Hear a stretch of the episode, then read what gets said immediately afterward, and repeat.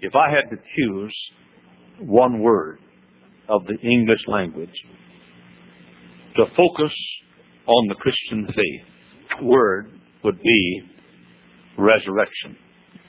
If I had to choose one word today that separates our faith from all the other faiths of the world, I would choose the word resurrection. The very fact that we are here today is that he rose from the dead. It is the only thing that we can offer this old dark and ruined world to bring order out of its chaos and life out of its death. Check the definition of the gospel in the text we read a while ago.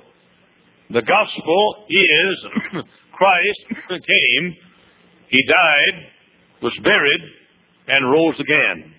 If there's no resurrection, there's no gospel, there can be no good news. Every time we tell a sinner how to be saved, we ought to include in that presentation of the gospel all of the gospel.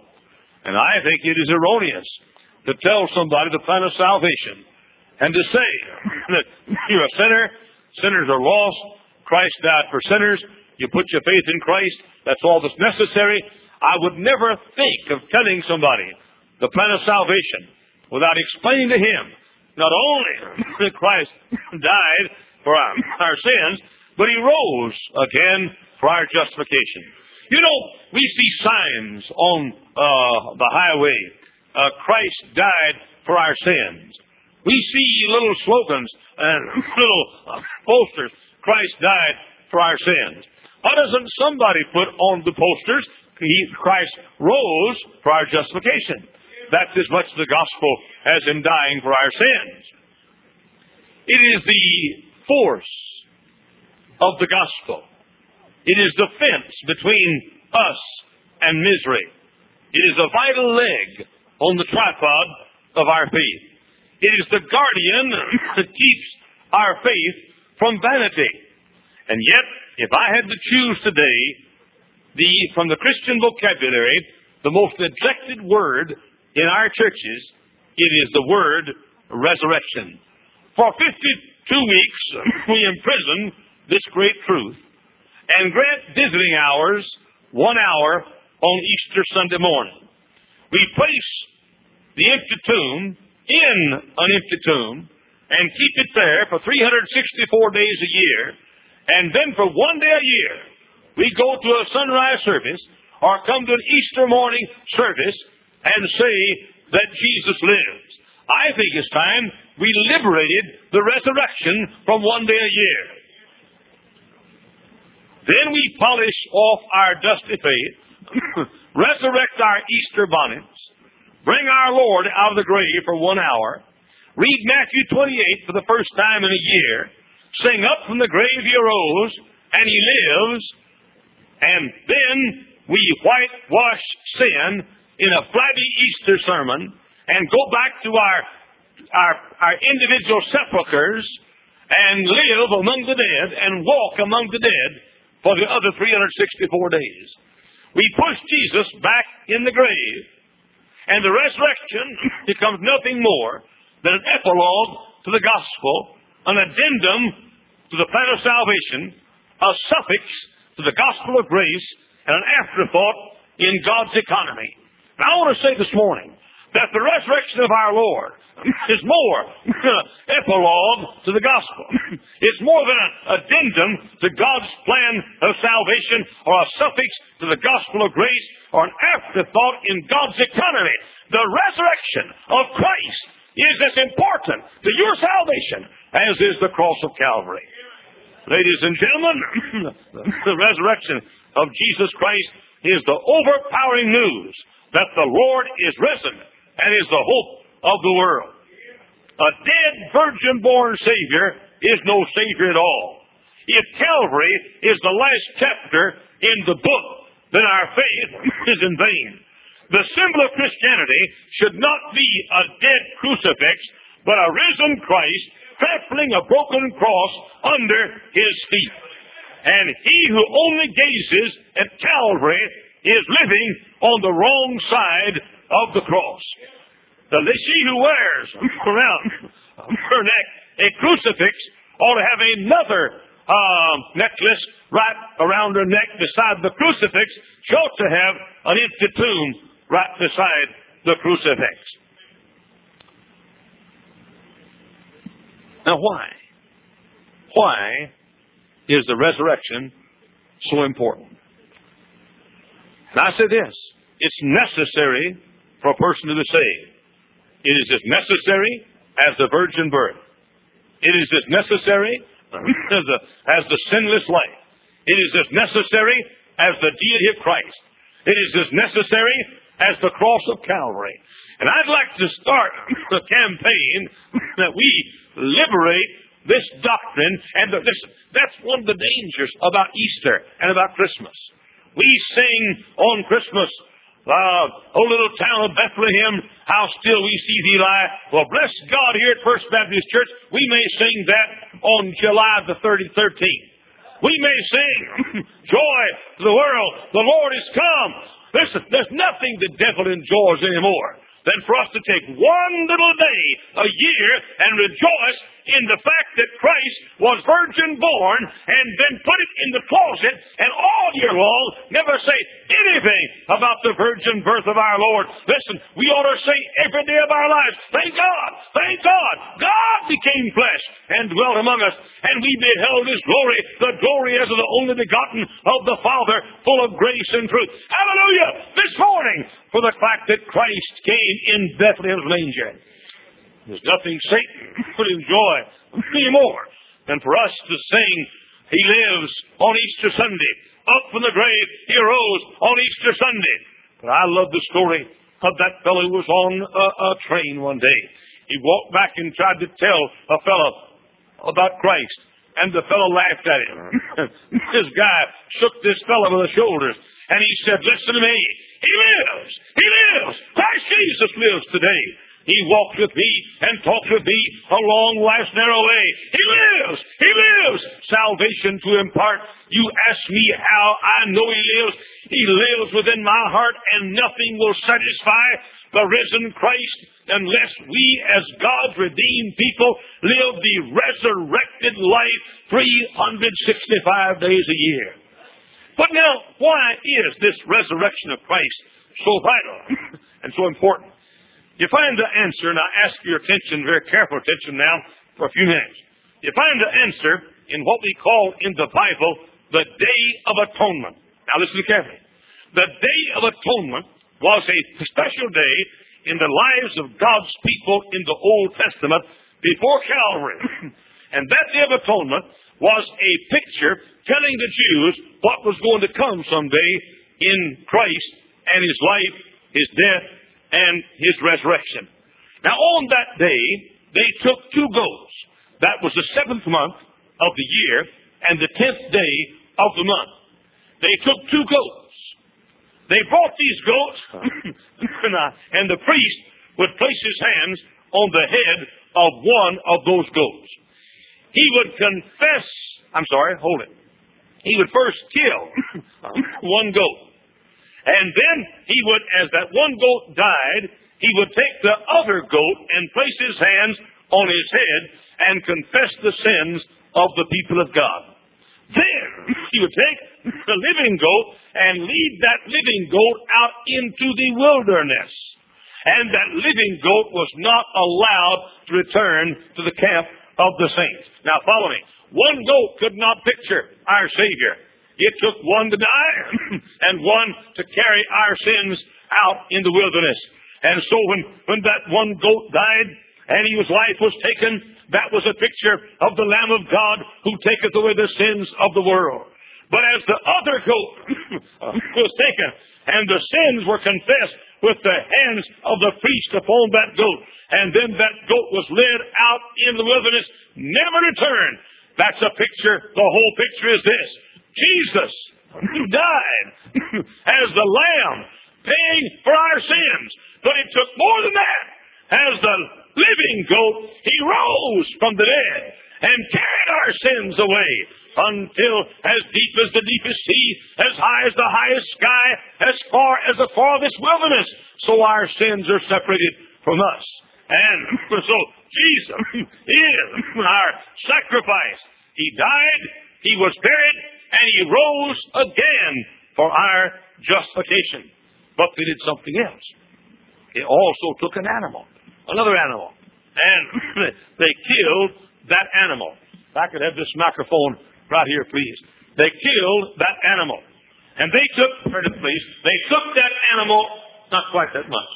They took that animal and they killed it. They had what they called a tabernacle, later known as the temple.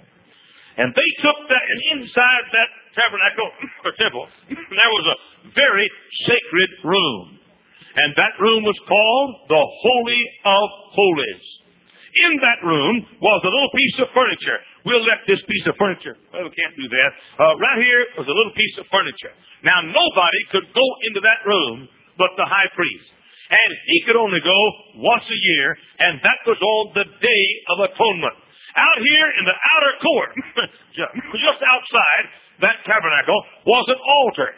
Now a lamb was taken, a bullock was taken on the Day of Atonement, and the bullock was killed on that altar. This is the same day, by the way, as the day of the two goats, when one was taken and killed, and the other was led away in the wilderness. Now, this lamb was slain on that altar out here.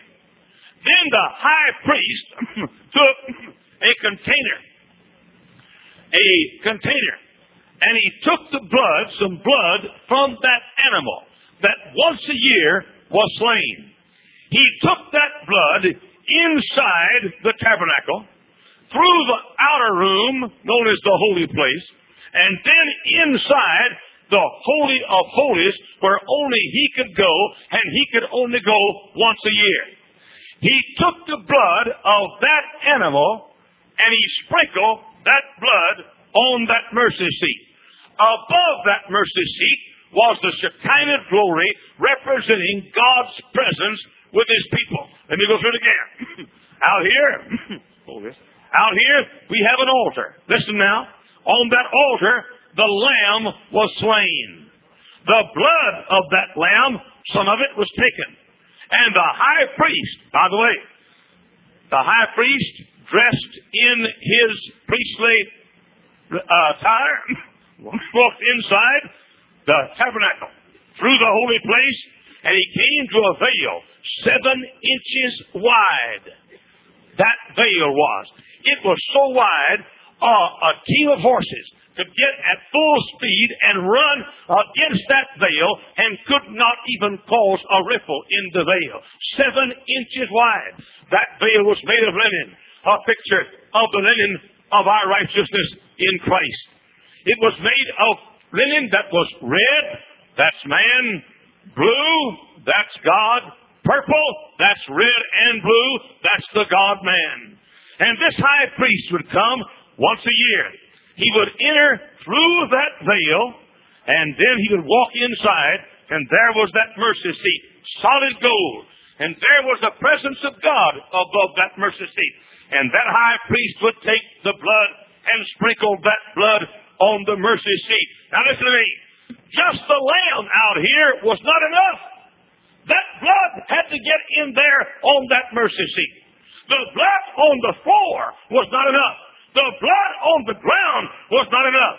The blood must be in that mercy seat, on that mercy seat. And so the high priest would sprinkle that blood. then he would walk outside as God's fire had come and devoured that blood, symbolizing the fact that God was satisfied with that blood. Then the high priest would walk out and he would lift his hands toward the sky and he would shout to the people who were waiting. It is finished. That meant that God had accepted their offering of atonement and that their sins were atoned for for that year. That was what happened. Now wait a minute. All of this is a picture of Jesus Christ. He was that lamb that was slain. But now wait a minute. A lamb, we need more than a lamb. We do need a And I want to say something. Folks that don't believe the blood of Christ are going straight to hell. I don't care how sincere you are. If you have not received Christ as your Savior, I mean the virgin born Christ, I mean the suffering Christ, I mean the deity of Christ, I mean if you have not received Christ as your substitute, as your sacrifice, you have no hope for eternal life. Alas, and did my Savior bleed and did my sovereign die? Would he devote that sacred head for such a worm as I? At the cross, at the cross, where I first saw the light and the burden of my heart rolled away, it was there by faith I received my sight, and now I'm happy all the day. On a hill far away stood an old rugged cross, the emblem of suffering and shame. Listen, the cross is essential to salvation. And there's no other way to God unless the bloody way by trusting Christ, not just as a baby in a manger, not just as a good man walking the shores of Galilee, but as the Son of God who took upon himself your sin and my sin and went to Calvary and judged sin by paying our penalty. Jesus paid it all. All to him I owe. Sin had left the crimson stain. He washed it white as snow. But ladies and gentlemen, that's not enough. You've got to get that blood in there. But only one person can take that blood in that holy place. And that person was the high priest. And so Jesus as our lamb, went to Calvary and died. But thanks be to God, he rose. Why? Because he had to be the high priest. And he was the high priest. So as the Lamb of God, he died on the cross. But he had to become the high priest. and if Jesus had not been raised from the dead, he could not be the high priest. So he took his own blood from the cross, the very blood that was shed at the foot of Calvary, the blood that flowed from his hands, his feet, his side, and his wounded brow. He took that blood and started, not only did he die as the lamb, but he rose as the high priest. he started his journey into heaven. By the way, the high priest could not be touched with the hands of men between the altar and, the sprinkling of the blood in the Holy of Holies. That's why when Mary Magdalene came to Jesus, he said, Touch me not. She, he said, Touch me not. Uh, he said, uh, I've not yet ascended to my Father. What was he saying? I'm the high priest now. I haven't gotten to the, to the heavenly mercy seat yet. So what did Jesus do? He took his own blood. He walked, by the way, he walked inside the heavenly mercy seat of which the earthly mercy seat was only a symbol. He took his own blood. What can wash away my sin? Nothing but the blood of Jesus. There is a fountain filled with blood drawn from Emmanuel's veins, and sinners plunge beneath that flood, lose all their guiltiness. You don't need this morning an Easter service. You don't need an Easter time where you put your bonnet on and get religious for 40 days a year or one day a year and go to church. You need a Savior who died for you and a high priest who rose for you. He took his own blood and he brought that blood to the very presence of God in the glory land and sprinkled his blood on the mercy seat in heaven. And today, while I stand right here, the blood of Jesus Christ, God's Son, is in the presence of God the Father. And God the Father can look down on the blood of Christ and say, Tis done. The great transaction's done. I am my Lord's and he is mine. Now, why did Jesus rise? he had to rise because the high priest only could go in the Holy of Holies. And he alone could be our high priest. And so as our Savior, he died. As our high priest, he rose and took the blood on the mercy seat and sprinkled it. And then the Bible says he sat down at the right hand of God the Father. Why did Jesus sit down at the right hand of God the Father? There are two reasons he sat down. The first reason, the work was finished. It's all finished. He sat down. Now, why did he sit down at the right hand of the Father? He sat there because you and I need a lawyer. Somebody needs to remind the Father what that blood stands for. And somebody needs to sit there at the right hand of the Father in the honored position who can say every time we sin, Father, see that blood? Yes, sir. You know what it means? It means as a lamb, I died. It means as a priest, I rose. It means I took my own blood and sprinkled my own blood on the cross, on, on the mercy seat. And now then, salvation's plan is finished. Let me tell you something. There are many people this morning wear a cross around their neck, don't have the foggiest idea what they're talking about. Many a person went to a sunrise service this morning and said that Jesus rose with it. With the foggiest idea what they're talking about. Salvation's plan is a living, a dying, a buried, a resurrected Christ. And the reason it is, the reason it is, is because you've got to have a substitute. And then that substitute must get his blood on the mercy seat. The offering on Calvary is not enough. There must also be the high priest. But Jesus is more than that. He is that lamb that was slain. He is that high priest that went inside the Holy of Holies and sprinkled his blood. But he's more than that. There had to be somebody else. There had to be somebody to kill that lamb. And that somebody, when that sinner would take that lamb and kill that lamb, even that sinner was a picture of Jesus Christ. For it was not the angry hands of the Roman soldiers that put our lamb on the cross.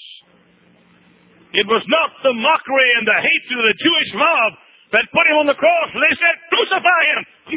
crucify him! Jesus Christ laid down his own life. And he himself took his own life and offered his own life. And so Christ is the Lamb. He's also the slayer of the Lamb. He's also the high priest. He's also the lawyer at the inside on the right hand of God the Father, pleading our case. you don't need this morning. I don't mean to be unkind, but I mean to be truthful. You don't need this morning a little ash on your brow on Ash Wednesday. You don't need this morning Easter sunrise service where a bunch of folks that don't even believe the Bible's inspired Word of God get together for a while and have some little gooey kind of a service where you can go out to the tavern tomorrow night or go out to the tavern after you get through with your Good Friday service. You don't need that. You need to realize that you are a sinner. You need to realize that sinners are lost and condemned in the sight of Almighty God. And you need to realize that Jesus Christ became your sin and went to Calvary as your lamb and paid the penalty, but rose as your high priest to take his precious blood to the presence of God and sat down at the right hand of God to be your intercessor to keep God the Father reminded of the blood that washed away your sins. And that means this this morning. That means if Christ be not risen, we have no high priest. We have a sacrifice, but we have no high priest. If Christ be not risen, his blood is not on heaven's mercy seat, and our sins have not been atoned for. If Christ is not risen, his blood today is only sprinkled around the foot of a cross on Golgotha's hill. If Christ be not risen, we have no mercy seat. If Christ be not risen, we have no intercessor. If Christ be not risen, we have no hope of the resurrection. If Christ be not risen, my two little sisters buried two little graves beside each other in Italy, Texas will never rise from the dead. If Christ be not risen, my dear mother, who's 96 years of age, and who several times in the last few months has knocked on the door of heaven and thought she heard angels coming to open the door. If Christ be not risen, she has no hope for heaven. She'll never see her daughters again. She'll never see the face of her Savior. If Christ be not risen, John Rice is not in heaven, and Billy Sunday is not in heaven, and your dear mother is not in heaven after she passed away. If Christ be not risen, there's no New Jerusalem, no glorified bodies, no blessed hope, and no rapture if Christ be not risen. But thanks be to God, Christ is risen. We do have a high priest. The blood is sprinkled on the mercy seat.